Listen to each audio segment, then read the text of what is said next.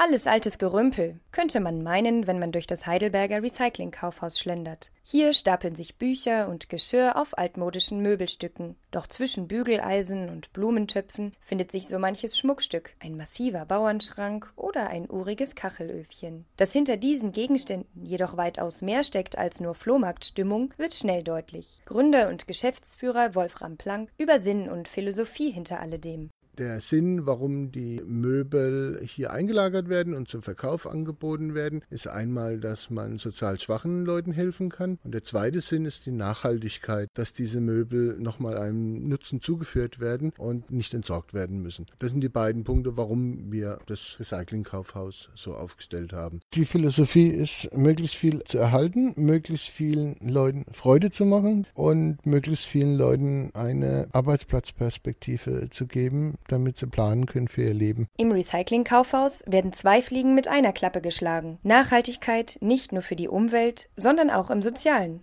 Wir haben Mitarbeiter aus dem Bereich der Langzeitarbeitslosigkeit eingestellt, gefördert und danach mit einem festen Arbeitsvertrag ausgestattet. Wir bieten feste Arbeitsverträge an und nicht befristet. Seit einem Jahr besteht das Kaufhaus. Die Gegenstände kommen aus Haushaltsauflösungen und Entrümpelungen. Am Tag kommen etwa 100 Kunden aus allen Generationen und Gesellschaftsschichten. Auch für den kleinen Geldbeutel ist was dabei. Preise stehen nicht an den Möbeln. Die Preise gestalten wir individuell. Wir hören uns oftmals an, was die Leute berichten, ob sie jetzt gerade eine Wohnung beziehen, ob sie arbeitslos sind. Entsprechend gestalten wir auch die Preise der Dinge, die wir verkaufen. Man sollte sich doch zweimal überlegen, ob nicht jemand anderes vielleicht diesen Artikel noch gebrauchen kann. Lieber zweimal gefragt, können wir vorbeibringen oder auch an anderen Stellen. Es gibt noch andere soziale Unternehmen im Umkreis. Äh, lieber dort mal angefragt, bevor er einfach weggeworfen wird. Aus den alten Sachen können so nämlich neue Perspektiven entstehen. Und am Ende ist allen geholfen. Der Umwelt,